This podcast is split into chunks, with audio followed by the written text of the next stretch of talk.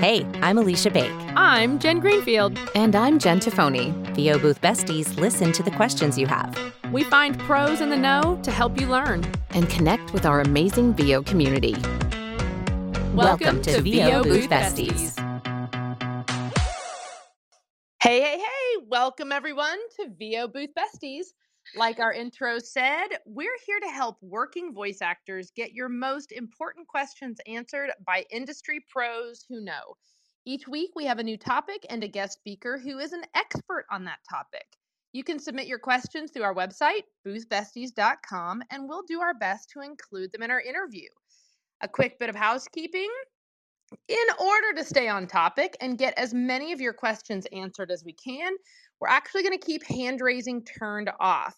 However, the chat will remain open, and this week, AB will be monitoring that. Now, without further ado, let's meet our guest. Over to you, JT. Thank you, NJ. This week we are thrilled to have Paul Schmidt with us. Paul is a Virginia based commercial voice actor and corporate narrator. His career in performance started at the age of six when he played God in a first grade production. That's like a big first role. Go big or go home, right? and he continued to perform any chance he could get.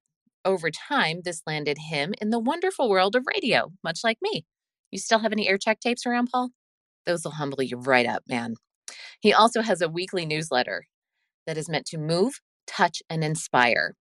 It has a significant social following on uh, on social media, and every week that community looks forward to Paul's informative YouTube videos Though he is full time in VO, he has used his extensive sales and marketing background and has become a business and marketing coach for our community. He's even developed an all encompassing marketing program called the VO Freedom Master Plan. Paul's why is his teenage son. And fun fact Paul actually used to do stand up and ran a comedy club. So over to you, NJ. Paul, Thank how are you. you? It's great to be here. Thank you for asking me. And I am just, if I were any better, I'd fall over. So oh, thanks, thanks for having me. Sit down now because it's going to be fun. uh, okay, no, so for real, did you really used to do stand up and you ran a comedy club? That rumor is true. Yes. and so, so essentially, I'm that schmuck that started a comedy club just to get stage time. And so I ran a owned and operated a, a comedy club in Dover, Delaware, for about three and a half years, called Christina's Comedy Zone. And it was named after my then wife, so that I could get buy-in on said comedy zone. I actually was there. I didn't know that was you. Get out of here! Yeah. Wow. Yeah, my husband's best friend lives near Dover, and we went with him. Wow. That's hysterical. Okay, the world just got really small. Jen, you didn't tell me that before before I brought this up. That is wild. Uh, yeah, I didn't realize that was it. Yep, at Dover cool. Downs Ho- uh, uh, Hotel and Casino. As a matter of fact. Yeah, it's been a few years. Uh, I shut it down when uh, right after my son was born, and he just turned sixteen. So that'll give you an idea. Yep, Excellent. I think I think we were there maybe the first year because we were still dating. Oh wow. Yeah. Wow. Okay. Yeah. Well, memories. welcome to VO community and how we can narrow it down very quickly, all of our connections. Well, Paul, we are not going to wait any longer. Let's jump into this. I know you and I, oh my gosh, we have a huge passion for marketing, and I am so excited for everyone to hear just all they can learn from you in an hour uh, on how we can really grow our business using using direct marketing. So let's start easy. What okay. is direct marketing, and do I really have to do it? Well, you know, as as it's it's the same answer to every question in voiceover. It depends, right? Uh, first of all, let's start with what is direct marketing, and it is something that, for the most part, did not exist 20 years ago. Um, you know, 20 years ago, you were either union and you had an agent and you auditioned and that's how you got your work, or you weren't union and you didn't audition much and you didn't get much work uh, at all. And so uh, that was the way the world was for decades and decades until, you know, the 21st century hit. And specifically, things like YouTube and later on TikTok, and the rise of corporate video. And every every corporation began to understand the power of video and video marketing. And not every corporation wanted to deal with, quite frankly, and this is not a knock against the union, it's just very complex, right? And not everybody wants to have to jump through a bunch of hoops to get a, you know, thousand dollar explainer done. And so since about 2005, 2007 or so, we've seen the rise of the freelance non union voice actor. And what that means is we can now go get work directly from the client. Some work, not all genres, uh, but there's a lot of especially corporate work out there that you not only don't need an agent for now, but most agents don't even deal with it. Um, so a lot of that work can be gotten directly. Uh, but the problem is we've been kind of a battleship. We've been very slow to turn and teach people how to do the work that we so adeptly teach them how to do, right? We're great at teaching them how to do the work, not so much on how to find the work. Right. That makes sense? Yep. Now, do you need to do it? Well, if you would like to work a lot, if you would like to grow your business, uh, that is one way to go about it. And the reason that I tout direct marketing so much, there, there are a few reasons. Number one, that's the primarily the way I built my business. Um, I spent when I decided I wanted to go full time years ago. I spent six months just building the plan because I knew that uh, number one, this this is a numbers game, and you've got to reach out to people uh, at scale.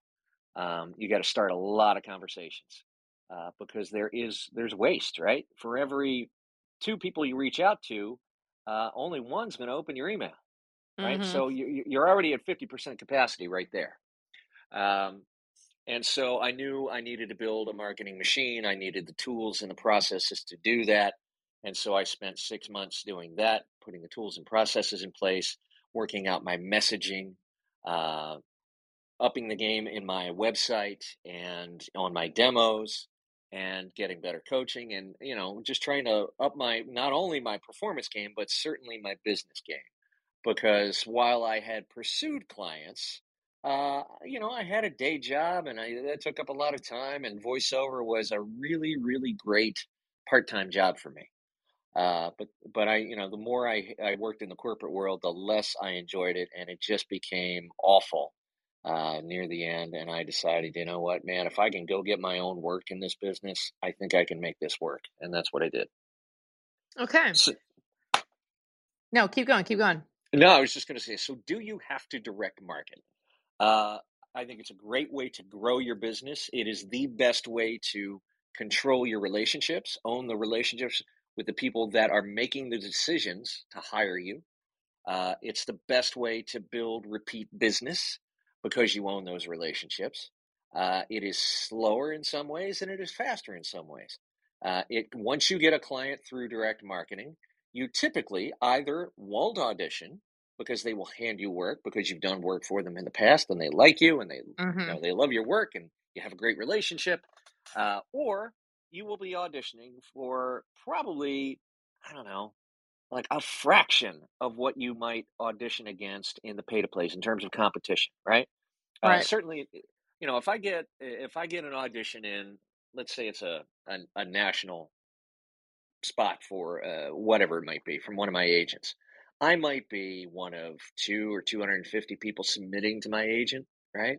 And there might be five or six agencies on that casting, so I'm going to be in a pile if they even make it past my agent, right? Yeah. So now, if you get on a corporate roster, you might be one of 6, 10, 20, 35 corporate voice actors that they have a relationship with. Corporate rosters tend to be a lot smaller. Um, the competition it tends to be a lot smaller. And so, you know, it's much easier to even when you have to audition, your booking ratios go up, right? Because you're you're you're playing in in many many many more smaller pools. Does that make sense? It does. And the one word I know we're going to hear over and over and over throughout this clubhouse is relationship. Yep. And that is just going to be one of the key factors here. Um, you know, I don't have to tell you, I'm a little bit putting words in your mouth that mar- direct marketing is not a one and done. I mean, it is not a I send the email and they they liked me and it's done. it's Uh, just it's just not. You know, and I talk to, as you might imagine, I talk to voice actors every single day. Yeah. And when I ask them, you know, uh, tell me, tell me about uh, any, you know, any direct marketing you're doing. They say, well, you know, a lot of times what I hear is, well, you know, I got a big list of people, and I reached out to like 700 of them, and I didn't get anything, and they're shocked. And I say, well, how how did you follow up? And they say, excuse me, or they say, follow up. Yep. as if to, as if to say, "Oh, I reached out to them once and I just expect them to hand me work after that." No. First of all, if you reach out to somebody one time, the sheer odds of them having a project ready to go for which you might be a fit at that exact moment in time are astronomical, right? They just are. It's happened to me a few times. Um, but it's, you know, it's happened to me because I reach out to hundreds and hundreds of people a day. I hope Right, you bought so- a lottery ticket that day too, because luck was on your side, my friend. That's right. That's right. But most voice actors don't understand that one sit up will not make you fit, right? You can't reach out to, I don't care how many people it is, one time and expect them to remember you four months down the line or two years or five years down the line when a project comes up that you might be a fit for. You've got to start and then keep at that relationship, right? You've got to, the whole point of direct marketing is to begin yes, digitally, a relationship with somebody so that when a project comes up, you're top of mind. Yep. So let's say I am a voice actor and I'm I you have inspired me. I'm ready to go. I'm ready Okay. to start direct marketing. What do you think actors should have in place, if anything at all, other than a heap load of confidence? Um, what do you think they should have in place before they start direct marketing? For example, do we do I need to have a demo prepared? Do I need to just have samples? Do I just need to have a great hook? and that's all I need. What do you think? So there's a lot of stuff you need and some stuff you don't, right? So at the bare minimum, and I ask for people for this, uh, you know, even before they sign up for a strategy call with me, at the bare minimum, you need solid basic training. And I don't mean you took a weekend webinar. I mean, you've been training for months, not weeks, and you're competent, right? You need professional demos. Uh, because if you're going to ask people for work and you're going to be com- competing against other professional voice actors, then you need to be, by definition, competitive. And those demos need to be competitive, which goes back to my first point training. And my second point don't ever produce your own demos. Dear God, I've been producing broadcast quality audio for since I was 20 years old and I'm 55. So what's that, 35 years? And I still don't do my own demos. And the reason is uh, I'm too close to the mural, right? It's uh, when when you when you get a demo done, you need someone else to direct you, to write your scripts, to get the best performance out of you. Someone who's experienced at the art of showing an actor's range through the production. Somebody who's experienced at uh, highlighting the actor and their range and their voice and their acting ability, but not overshadowing it with the production. Um, and so you, all those roles you offload when you do a pro- professional demo so that you can concentrate on the part that you're supposed to do the best, and that is the performance, right? So that's why whenever you do a demo, do a professional demo, in my opinion. Um, so those two things, you you know, you're you're typically it's a commercial and a narration demo, uh, which is going to cover a lot of the professional uh, corporate work that you're going to be going after. Um, and and a solid website. And so many of the websites I see, uh, especially from newer voice talent, and this isn't a criticism; it's just a fact. Looked like they went on Wix and moved a few pictures around and maybe put up a demo somewhere on the page, and you know it just looks hacky and amateurish and cheap. And you can use a web a website builder like Wix or Squarespace. I use Squarespace myself. Um, but you know, if you're not experienced in website design, it will show, right? So pay somebody. Uh, you know, be professional, look professional. Um, demos, website, and then the big three after that are tools, processes, and messaging.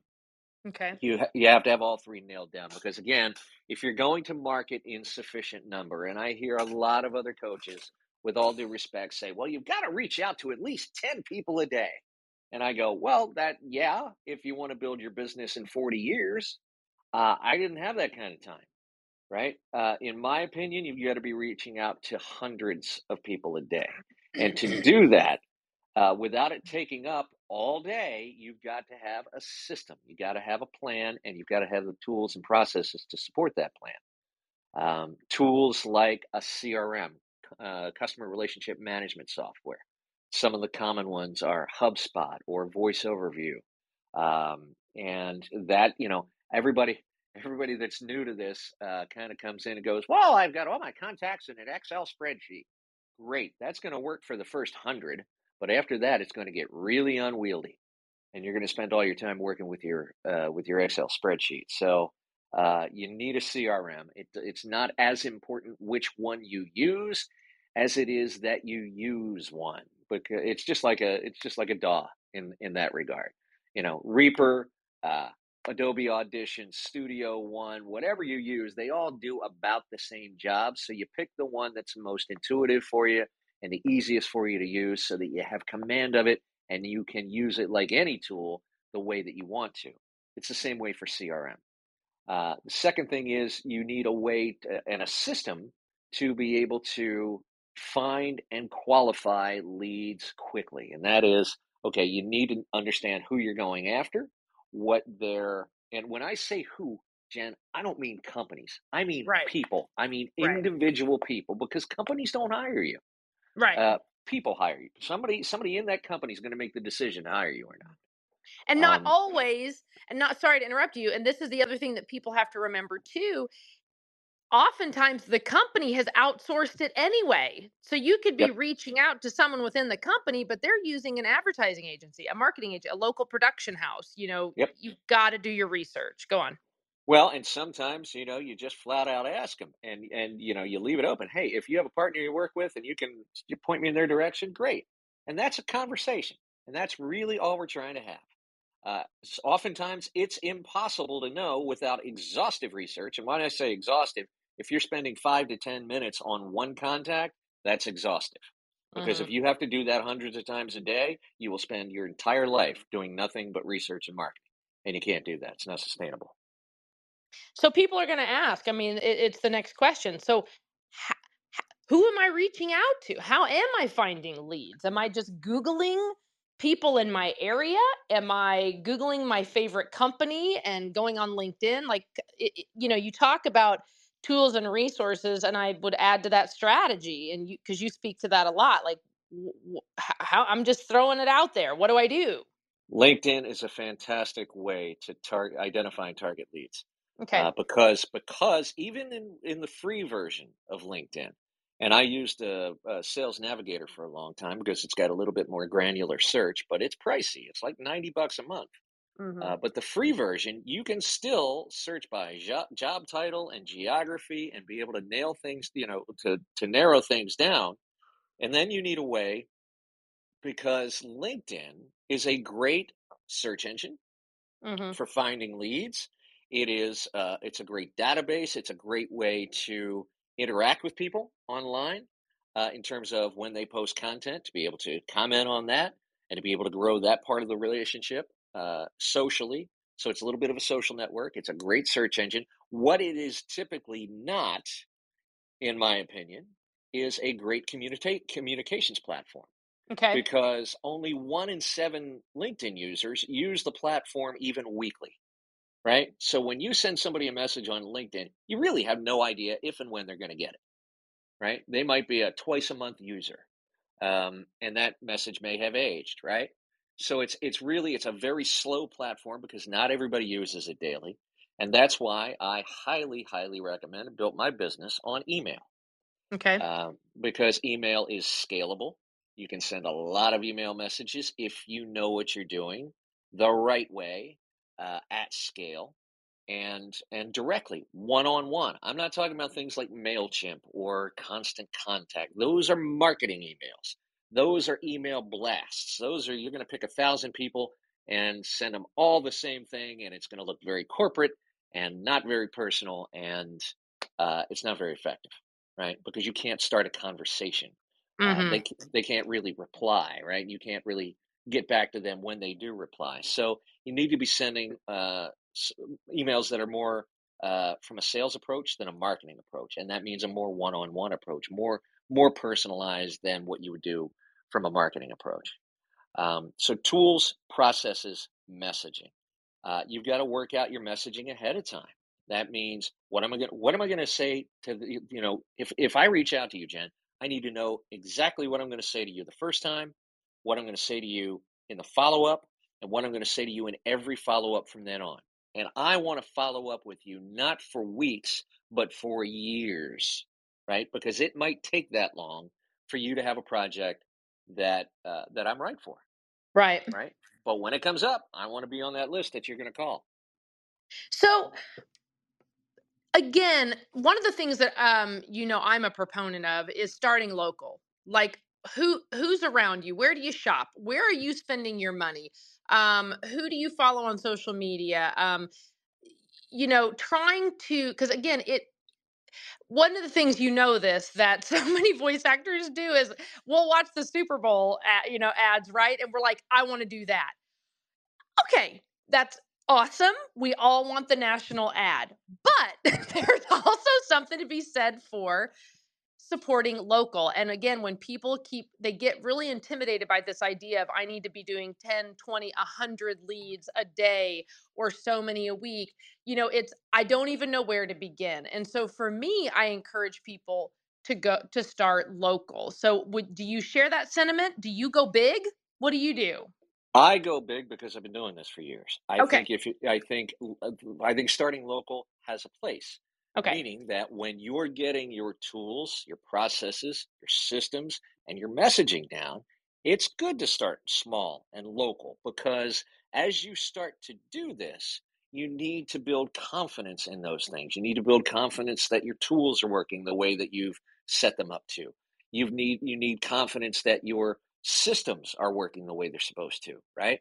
Uh, that when somebody gets an email, it looks like it came from a person because it really Right. did, right? You're just scaling it. Uh, and and so you need to build confidence in all of those things. If you're, you know, once you've got uh, uh, your, you know, you, use it to work your local contacts, right? That's a good small base. But unless you work in New York or LA, uh, your local market is not enough to support you. No, It that's isn't, fair. Yeah, that's right? fair. That's fair. Yeah.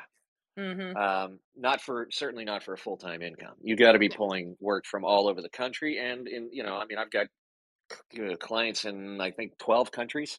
Okay. So uh, you know, we're not limited by geography anymore like we used to be. Right. Do Uh, you even less so since the pandemic.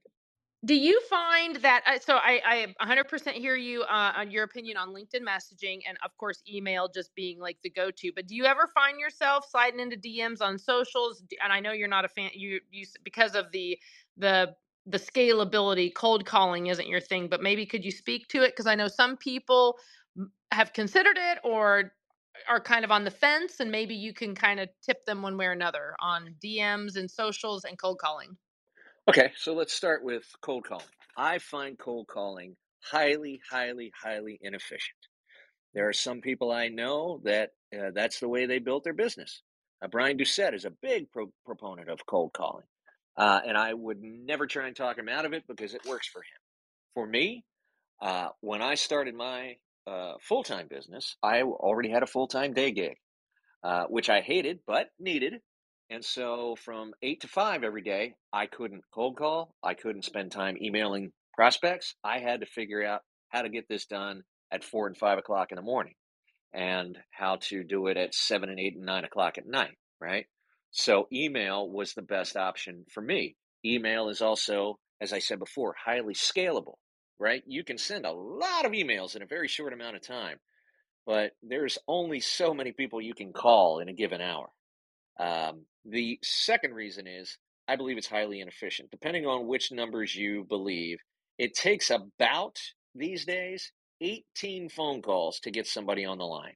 I don't mean one specific person. I mean, if you call 18 people, you'll get one person live picking up. And so that's highly inefficient. And you, you I've said this a million times. A voice actor and an entrepreneur, your most valuable asset is your time. And how you choose to spend that time is the biggest decision you make on an ongoing basis every single day. And Yeah. that's why I, I don't uh, like people, you know, there are some people that love cold calling. I'm not one of them. Yeah. All right.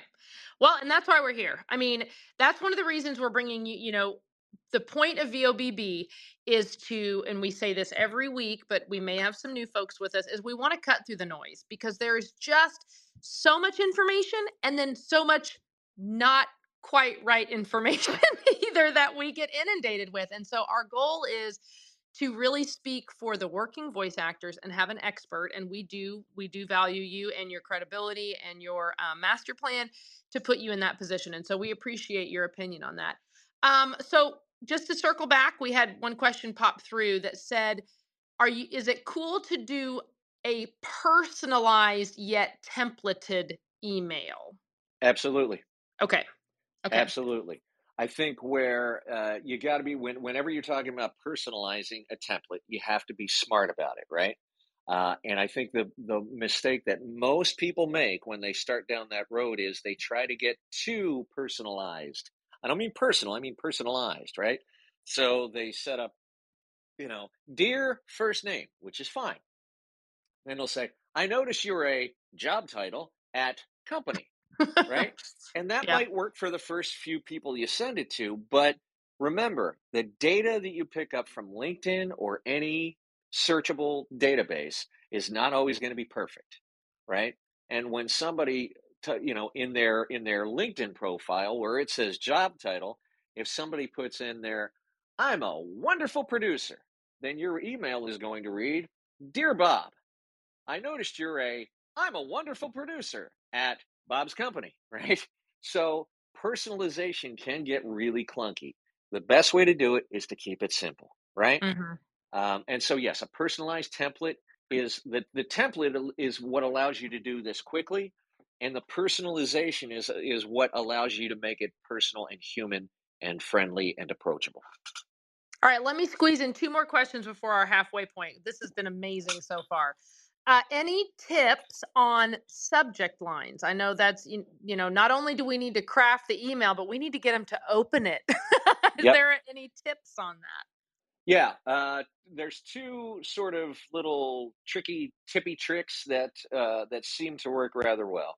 One is to include the person's name, Okay. uh, and and the second is, and you can't do this every single time because you can go to the well too often, and it sounds really patterny and salesy. But uh, to sometimes ask a question. Questions tend to get slightly higher open rates than statements or Okay. other phrasing. Um, but again, it's it's about being compelling. And so, if you're going to research uh, a market segment, let's say I, I don't know uh, medical video producers, then you're going to research that segment, and you're going to figure out what you know some of the common problems that medical video producers have when they're doing their job, and you're going to address those. I gotcha. Uh, Find the so, pain. Yep. yeah, I find the pain and address it in the subject line. Okay, that that's actually uh, very helpful. One more question before we cut to the halfway point. Do you find there are seasons that that's my word for direct marketing? Like for example, we don't necessarily want to be dis- marketing on December 25th, but maybe we do, but do you find that there are seasons to direct marketing? Uh, generally, the heavy season I find is between January 1st and December 31st. Uh, that's where most of my business comes in, and I've done extensive research on this, Jen, and and almost it's crazy. Almost 100% of my business comes in between those two days. Every freaking day. That's the Every year. I got it. Well, yeah, you take the holidays off, right? And and you want to treat the holiday seasons with respect. Um, and you know, look, there's there's people will say to me, like if this question on, well, people say you shouldn't, uh, you know, open rates are down on Mondays, so you shouldn't send email on Mondays. Yeah. Well, yes, open rates are down, but why would you not send an email on a Monday? Right. Like, okay, if if you're getting uh, you know, a 50% open rate the rest of the week and you're getting 45 on Monday, does that really mean you don't want to send emails on Mondays? Uh, no, it doesn't. So generally, yes, you're going to market all year long, Okay. but obviously you're going to be sensitive to holidays. You're going to be sensitive to, you know, whatever it might be. If there's a natural disaster in a given area, you're going to want to suspend your marketing in that area, or at least be sensitive to it, right? Right. Okay. All right. JT. All right. It looks like we're at the half hour, which flew by. My goodness. Let's do a quick room reset. If you have just joined us, we are v- VO, mhm, VO Booth Besties. Our goal is to help working voice actors get their most important questions answered by pros who know. Today, we're joined by Paul Schmidt, VO talent and business and marketing coach, discussing taking control of your VO career by using direct marketing to grow your business. If you have any questions for Paul, please drop them in the chat. Thanks for joining us, and let's get back to the interview. NJ? All right. Before we continue, AB. I know we've got questions in the chat, so just just go. Just start. I forgot to unmute my mic for a second. Okay. Paul, so Hi. some of the questions. Hey. All right. First of all, how do you suggest we stay top of mind without getting annoying? What is the balance? Two words provide value, right? I think a lot of times we fall into this uh, sort of asky beggy sort of messaging. Uh, I see it on social media, and I know it happens in email too, where uh, you you've got some thinly veiled excuse to go, "Hey, I'm still here. I'm out here. Can I have a? Can you can you can you throw me a little bone?" Right? And that's not never Mhm. where we want to come from. Uh, we never want to come up, come from a place of asking or begging for work. We want to come from a place of I understand your problem and I'm here to solve it. When you're ready to reach out. And so following up is really providing value in that arena, right? Again, going back to the example of healthcare video producer, right? Find out what kind of material they consume. Consume it yourself and start to begin to understand their problem. And then, you know, when you run across a blog post that might resonate with that video, uh, that healthcare video producer, send it to them with a couple of bullet points. Hey, Bob, you know, saw this article in blah, blah, blah magazine uh, and thought of you. And here's why point A, point B, point C. Thanks so much. Have a great day, and we'll talk to you soon. Now Love you're a consultant. You're you're not you're not. Hi, Bob. It's your friendly local voice actor. I was just wondering, hey, do you have any work for me? Right? Because that just comes off as beggy and asky and annoying. And that's you know when I I did research before I, I, I started the the VO Freedom Master Plan because I was trying to figure out what was holding us back as a group. Right? We're reaching out to less than three people a day as a group. As a group right? And I don't know any business in the world that you can talk to two people a day and expect to be successful. And so I tried, tried to get to the bottom of this. And, and one of the things was people are petrified that don't have a sales and marketing background of that very thing. They don't want to be annoying. They don't want to be manipulative. They don't want to have an agenda. They don't want to sell people. And I totally understand that. But here's the secret the world's best salespeople are not annoying, they're not manipulative. They come from a place of service. They come from a place of, I am trying to help you solve your problem. Let's have a conversation about it. And that's it. Yeah, I love that. Come from a place of service. I think that we often believe that we need them, but if you go in if you go into it believing they need you and you're there to serve them, it changes things, doesn't it? Absolutely. It not only changes things from a business perspective, try it in the booth, right? Yeah. Try and make that flip in the booth and go, you know what? They need me to solve this problem. Let me just crush this thing. I love that. That that totally can change your perspective. Um so Xavier Paul has a question. He says, "Can diversity be used as a selling point in a marketing email for VO, especially for VO performers of color, particularly if their problem is a lack of diversity in their VO talent hiring?" How would you approach that? So this is coming from a 55 year old white guy. So for whatever this is worth, right? And and this is so this is an, in in a large part a highly unqualified opinion. I think diversity in VO is a magnificent thing. Number one, uh, I think that it is trending to be more diverse, more female, uh, more inclusive of not only people of color, but people of all sorts of, you know, we now have a gender spectrum that we didn't have years and years ago. And I think it's all fantastic. And I think in large part, and we still have a way, way, way, way, way, way, way long to go. But in large part, there's been a shift away from guys that look and sound like me, right? Middle aged to older white dudes who were announcers for years, right? We've we've gotten away from that that sort of paradigm, and I think it's fantastic. It makes me have to be better. I'll tell you that. Um, as to how to appeal to that, I think there's I don't know the answer, but I think first of all, if you're a person of color, if you're a woman, if you're a person uh, maybe not on either of the traditional in either of the you don't identify traditionally male or female, you may be non-binary. All of that goes into your marketing, right? Your choices. For example, if you're a black woman, uh, for me as a white guy, I put my face on my marketing. I, I think it makes me more human, makes me more approachable, makes me friendlier. But if I were a black woman, let's say, it may subject me to racism. It may subject me to misogyny or other forms of hatred. And so the the choice to put your identity into your marketing and how much you do that is entirely personal and nobody owns that choice but you how you choose to market yourself is is a very personal choice and i'm not gonna i'm not gonna dither with you either way no matter what you choose uh, as far as being able to market to it sounds like xavier's asking should I try and educate companies on diversity? And I think while that's extremely noble, I don't think it's effective as a marketer. And here's why. I had a, uh, a sales coach years ago tell me, look, you know, you're trying to find likely buyers. If you have to convince them why they should use human voiceover, that's a battle you don't have time to fight, right? So, because again, we're trying to build relationships here. Now, if you have that kind of time and that kind of bandwidth, Xavier, and you choose to you know try and take an initiative to uh, to to teach companies to be more diverse, that's that's a cultural shift that is like trying to turn a battlefield, and it's noble, but it's very slow. So I would ca- caution you about that. I hope I answered Xavier's question.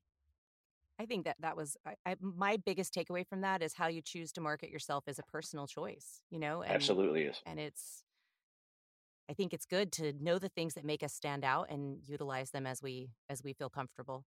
Yeah. Um, okay. How do you use a scheduler so your email doesn't hit outside of business hours, or do you just send it out and hope for the best?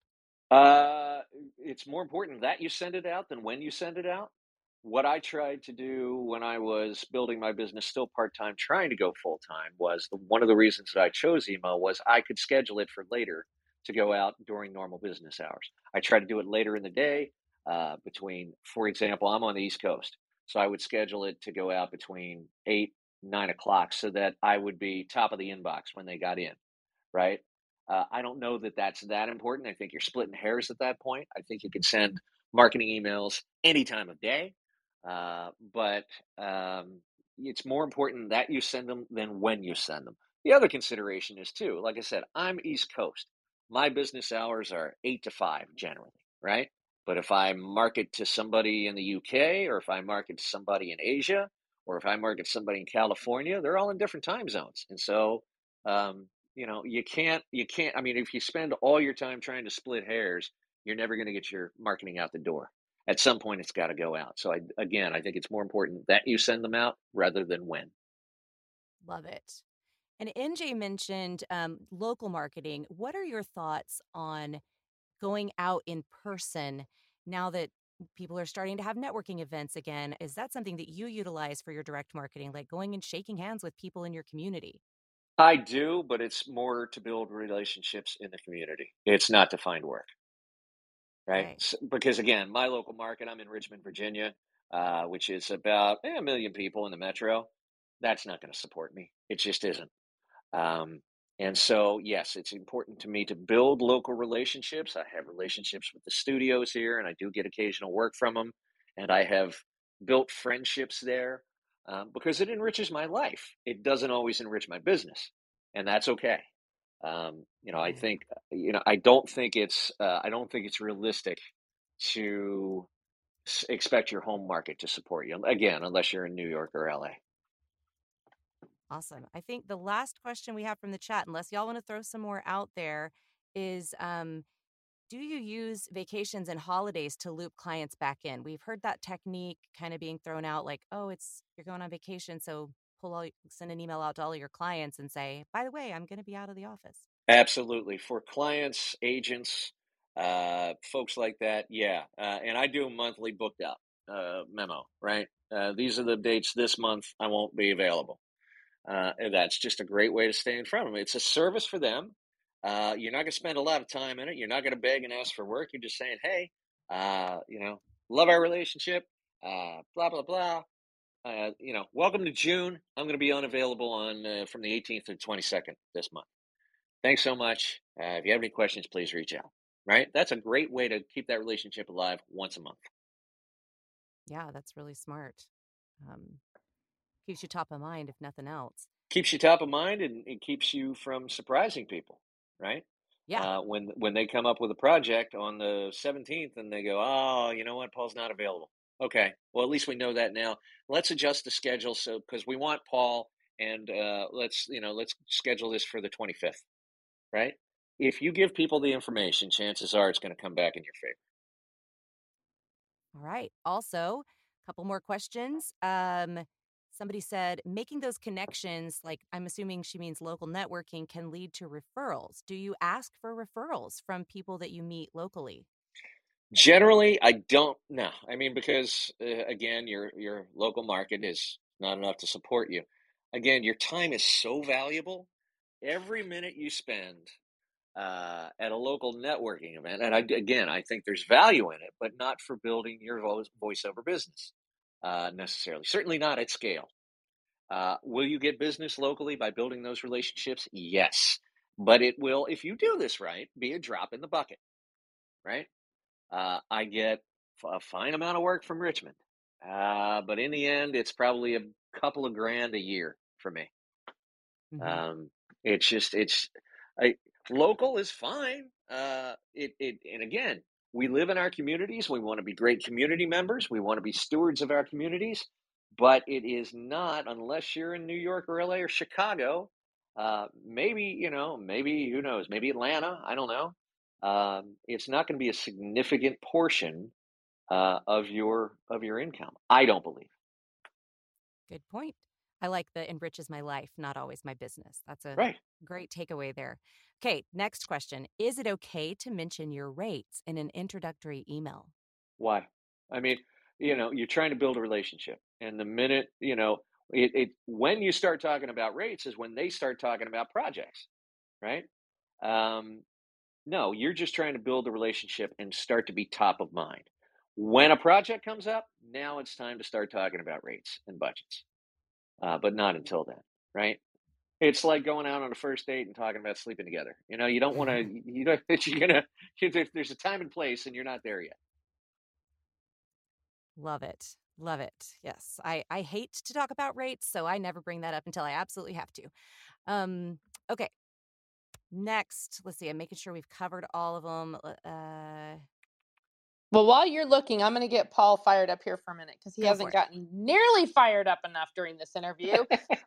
so, one of the things I already know this, and one because you know I and you know this about me that I help voice actors with their branding, but branding, and I'm going to use the L word, logos, all mm-hmm. of these things, people correlate with marketing, but they actually you don't need them to start marketing yourself.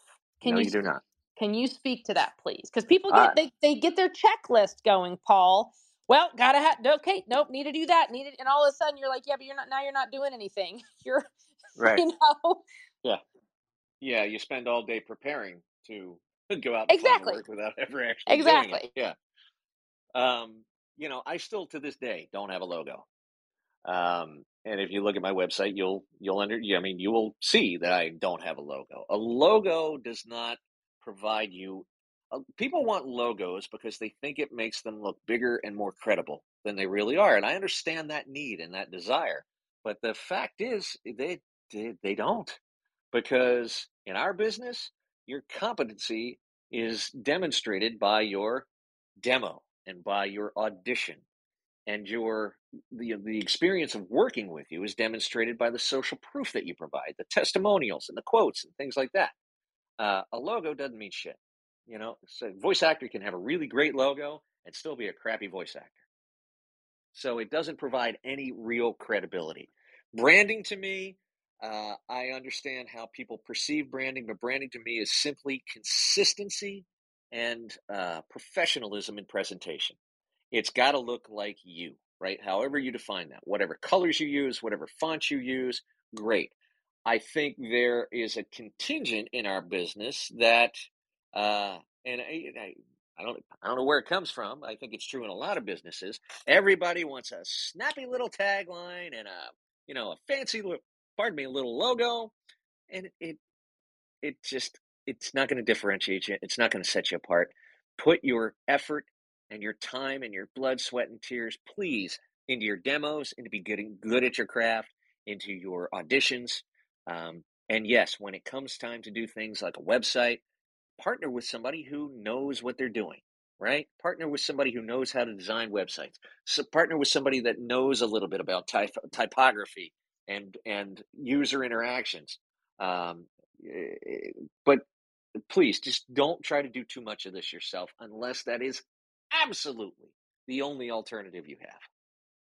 No, I love that. And again, I appreciate your candor and I know your experience. Um, that's that this is why you're here today. And I know you can speak to that. So I think it also, to be perfectly honest, we we I say the big we we heap so much on actors to be you know again i talk about this checklist this this this ambiguous like we made it up uh, like who made up this you know the who who made up this checklist? They did. Well who's they? You know right, so right. we we lump all of these these things into it and, and and then we rush it and and we're like okay well i gotta get the i gotta do this and i gotta do the brand and all the things and the website and then and then you look and you you nailed it at the beginning of the interview when you said yeah and now you go to share who you are you're putting yourself out there and they go look at your website and it looks like your 12 year old built it.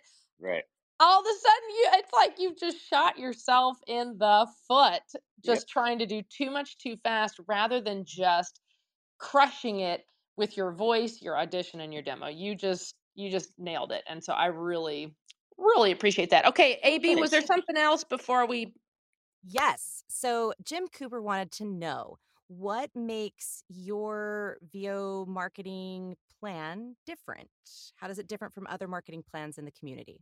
Well, I'm going to have to get a quick check out to Jim in, in a very large sum. Jim is actually one of our students, and so Jim Jim's feeding me a softball question there, and I certainly appreciate it, Jim. Um, uh, and there actually there's a couple of our students in the room. I thought I saw Jay Walter here earlier. Teresa Ho is here; she's in our program. Um, and I'm just looking quickly to see if I can see anybody else. Uh, but what makes this makes the VO Freedom Master Plan different is a couple of things. Uh, number one, uh, I did my research. I I understood that there was a link between we don't reach out to people and we don't make any money as as a group as, as voice actors. And so I spent months digging into this. I talked to 69 voice actors over the course of 75 days to figure out, you know, what's the deal? Why why are we so hesitant slash fearful slash petrified to to reach out to people to start conversations around their needs and our service offerings, right? Um, and so I did a ton of research and I learned a number of things in that research. I learned that money is not the primary driver for voice actors. It's freedom and flexibility, hence the name of the program, VO Freedom Master Plan. People want the freedom to do the kind of work that they want to do when they want to do it, right? At the hours they want to do it. They want to work in the genres that they enjoy. They want to work with the kind of people that they like to work with, right? They uh, they want to be able to work, make that successful business work within the context of a successful life. This idea of flexibility uh, really draws people to voiceover, right? I every morning that my, my son is with me, I take him to school and I pick him up. right? I have that flexibility because I'm in this business and I have a successful business, right? I tell people I live like a millionaire because I have so much freedom and flexibility. It's crazy, right? So I really feel like I have a lot more freedom and flexibility than most millionaires. So uh, I did my research, number one. Number two, I tested this program against 25 voice actors. We rolled it out last spring. And I did it live over Zoom. And if you don't think that wasn't petrifying, it certainly was. Um, but I needed that immediate feedback. I needed people to say, hey, whoa, Paul, slow down. This slide right here doesn't make any sense to me, right? Walk me through this like I'm five. And so we took all of that live feedback, and then we also had post session feedback where people could sit with that session for a couple of days and go, you know what, now that I'm thinking about it, that doesn't make any sense to me either. And we baked all of that into the curriculum as it is now. I also didn't stop there. I partnered with a consultant, a guy named Paul Walsh, and Paul, for the last almost decade, has been the online and distance learning program manager for the entire University of Maryland college system. So, this is what he and his team do. They make sure that online curricula are effective, that students are actually learning what the course intends to teach. And Paul went through all of our content with a fine tooth comb and added so much to it. Things like much more frequent assessments and quizzes, things like guides and resources and worksheets to support the curriculum that was already there. And again, he's he and his team do this on a university level. So we're highly, highly uh, confident in the in the curriculum as a learning tool. Uh, because I was not a professional educator, I needed to pull somebody in that really knew what they were doing, especially from an online and distance learning perspective. So that's uh, that's what sets us apart. And, and and thirdly, the fact that this program, the VO Freedom Master Plan, is life. You know, it's lifelong. Once you're in, you're in. It's like the mafia. You can't really get out. Uh, well, yeah, I mean, you can, but you don't. want You don't want to take that route. Uh, it's a lifetime membership to the curriculum, uh, to the online support community. Uh, we have a, a, great community of, of of members only, students only that support each other. Right. So when you have a problem or an obstacle, you know, you might have half a dozen half a dozen other people that'll chime in and go, "Hey, Jen, I had that same problem, and here's how I solved it." right? So it's not just me, you know, it's not Paul Schmidt standing on top of a mountain pontificating. It's people that are in the trenches with you that are a little bit further ahead that uh, have adapted the program for their own businesses and now have qualified real world information to help you with. Right? So I think those things set our program apart quite a bit. That sounds awesome. So thanks for that softball, Jim and he gets lots of good testimonials. well that we do. Supporting that it. we do. Well, and that's one thing we teach our students too is social proof is one of the one of the currencies you're going to use to help find work because that's the that's the way that people are initially going to come to understand what it's like to work with you. Not what your product is like, but what's the experience of working with Jen Greenfield, mm-hmm. right? Wow, mm-hmm. Jen's really fun to work with, man. She turned everything around in a in a snap came in on budget, and God, she was a blast. Right? Yeah. That's that's currency that you can use to go out and find more work. And you've got to actively collect it. Yeah. Well, blah, wow. Okay. So much, so much, so much juicy stuff. And we're not even paying for it, guys. Paul is volunteering his time and giving away information. It's amazing. Hey, Jen, well, can I use that quote? Blah. Yes, I'll spell it out for you. Um, I'll make sure I make a cute little graphic. Uh, okay. NJ, so guys, do we have do we have oh, time oh, for one more question? Yeah, let's yeah, we do. Let's squeeze it in. Like we've got 5 minutes, right? Okay, because we'll save this to the end because I have a feeling you have some thoughts on this, Paul. Uh, what are your thoughts on utilizing pay to plays as a marketing technique? You're getting in front of someone, right? As yep someone has told me. Do you think that they read those little notes? Does it does it actually give you a good shot or is it useless? So there are certain situations I think the play, pay to plays make a lot of sense. Uh, there, if you go to my YouTube channel, which is youtube.com slash at Paul Schmidt Pro, there's a video called Smart P2P. And, and I kind of go through these scenarios. One of the, the smartest ways you can use P2P is when you're brand new because you need a source of auditions and you need to get your audition process down. And so this is a way to get, you know, in air quotes, real world auditions because they are, uh, and to be able to have sort of that game day pressure behind them so that you can take your uh, your auditioning process maybe down from you know when you start out and you're green it might take you half an hour to crank out a good audition. You're going to need to get that down to you know five six seven minutes right to be able to read the spec understand it break down the copy go in the booth do a few takes come out cut it all together get the proposal out the door with the audio right if you can do 12 of those an hour you're hauling right but you can't do two an hour because now you're going to be there all day uh, so I think getting your audition processes down, I think pay to plays are a great way to do that.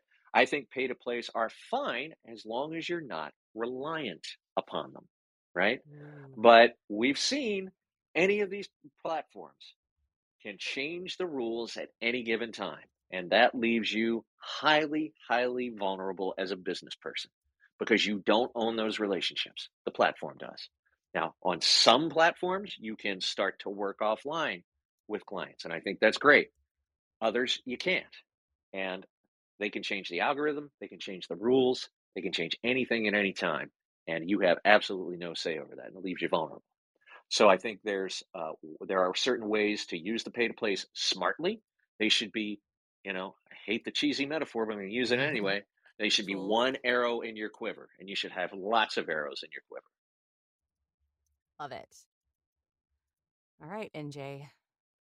Well, we've done it, guys. We have made it to an hour. And Paul, this has been absolutely phenomenal. And we're so glad you joined us. Um, before you go, we like to ask our guests three for fun questions, uh, a little James Lipton style, or I should say Jim Cooper down there. I should say Jim Cooper style. I'm going to change it. Um, so here we go. What singer, band, or composer are you enjoying right now? Oh, uh, singer, band, or composer. I the thing wow the thing that I'm really grooving on right now is neither of those. oh, okay. It's uh, it's not music. It's actually um, I'm delving back into. I read it when I was a kid. I'm delving back into um, the Stoic Marcus Aurelius yeah. uh, meditations, and I'm, I'm, wow. I'm rereading meditations right now, and it's kind of blowing my mind. So okay. my newsletter my newsletter subscribers are about to get really tired of Marcus Aurelius. okay, we know what you're drawing from. Okay, well, are you listening to any podcasts? Because that's our second question.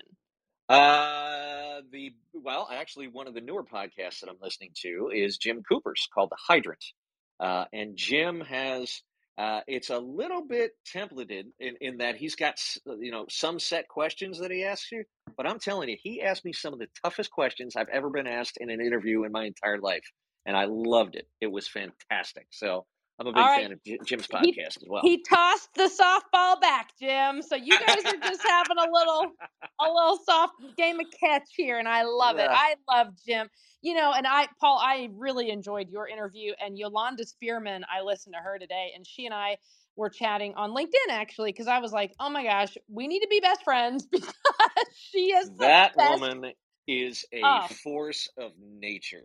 She is awesome. Holy mackerel, she's fantastic. Yep. Yeah, uh, Jim, Jim, I didn't say anything, Jim. I'm letting you say it, but um, I'm coming up. Jim and I happened to do one too. It was gonna, it's nice. gonna be it'll be um entertaining. Okay, so that's the podcast. I'm being subtle. Uh, okay, and the last question, Paul. What is your favorite dessert? Oh man, if you held a gun to my head, I I, I would say any dessert, but uh, if you really held a gun to my head, I'd have to say cheesecake. Okay, mm. excellent. All right, AB, you're up. Paul, thank you so much for joining us. Um, well, thank, thanks like to the three of you. Yeah. Uh, thanks to the three of you, and thanks to everybody that like took time out uh, on a weeknight to to join. You know the the ramblings of you know me. Uh, and hopefully you guys got something out of it. And I want to let everybody know that if you, you know, if, if, I said something that didn't make sense or anything, and you want to reach out to me, I'm on all the socials. Uh, you can find me at Paul Schmidt Pro just about anywhere, and I'd be happy to answer questions or whatever you need. So Thank you. Thank you, Paul. I uh, I took a whole page of notes, so obviously there was some good stuff in there, um, at least for me. Uh, we also want to make sure everybody checks the link pinned to the top of our page before you head out. There's the um, link to our fundraiser. Our whole purpose in starting VOBB is to support the VO community. Uh, everything here is free. We we're not charging for any of this. There's no memberships. Um, it, I mean, you're a member, just you don't have to pay for it, right? so, with the support of Tim Friedlander and NAVA, the National Association of Voice Actors, we're hosting this fundraiser um, now through February 20th. And all proceeds, every penny goes to NAVA for scholarships for voice actors to attend conferences, etc. So, Oh, that's fantastic. Check it it out and you get a cute shirt or an I am awesome shirt. Cute's the wrong. It I think they're cool. I like them. I have ordered one for everyone in my family. Long sleeve hoodies. Yeah, we got it all coming. Nice. Nice. I'm on it now. awesome. Thanks. Um, we're also excited to share that next week our guest speaker is Danny States. She's going to be talking to us about CRMs and understanding business metrics. Paul touched on the importance of a CRM earlier tonight, and that is also something that completely eludes me. And um, so Danny will be here to help us get that all straightened out. You can head over to boothbesties.com to submit any questions that you have for Danny for next week, and we'll be sure to include them in our interview. And also keep the conversation going. Connect with each of us on LinkedIn, follow VOBB on Facebook and Instagram. And NJ, you had one more thing? Yeah, and guys, the house, which you know, I know this is all new to us and we're all figuring it out. This is our public room, which we host each Monday and now also a Thursday for VO uh, 101. So it's a fundamentals room. But the house is separate. And guys, you can literally leave here, go hop into the house, open a room, chit chat, talk about anything you want, but certainly you can keep the conversation going if you want to talk about marketing, what's working for you. You can freely do that over in the house. And that's it. So I hope you guys have a fantastic rest of the evening. Replays are on, and you can also catch us on our podcast, which you can find at boothbesties.com. So good night, everybody. Hey, everybody. Thanks for listening to another episode of VO Booth Besties. Be sure to subscribe to our podcast. Well, pretty much anywhere they're playing podcasts. And follow us on Instagram and Facebook so we can keep the conversation going. VO Booth Besties. Yeah, it's a thing.